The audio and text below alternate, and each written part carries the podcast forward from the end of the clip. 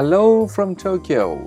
I'm Yuki Matsuda, and this is a podcast called Voice in Japan. And it's my voice with my straightforward thoughts and opinions about things that are happening in Japan as reported from various online media sources.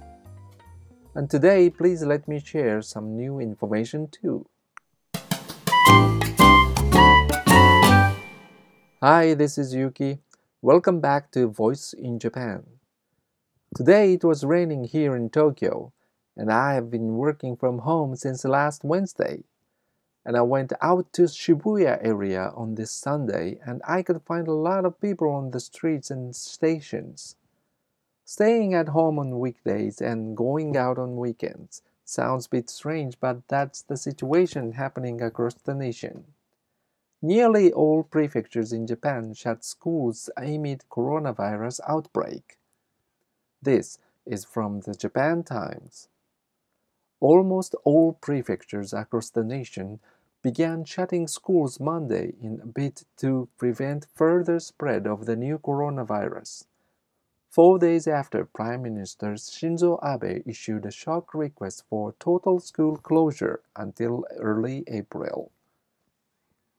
As confusion spread among many local authorities, some schools held final classes of the year.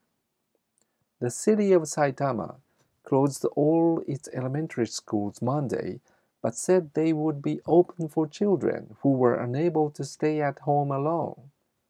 Yeah, we have many children who must stay at home alone.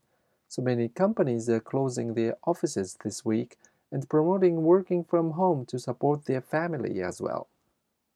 However, when I visited to the nearest post office this lunchtime, still many office workers are coming out on the streets to have lunch. They may have similar anticipation, however, not all of the workers can work from home. I feel my happiness to be in the blessed situation to report what's happening in Japan from home.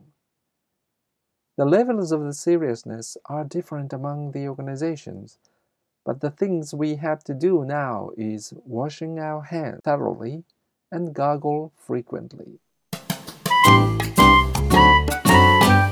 Thank you very much for selecting this podcast today. I'm looking forward to you to being healthy this week too. Jane, matane, bye bye.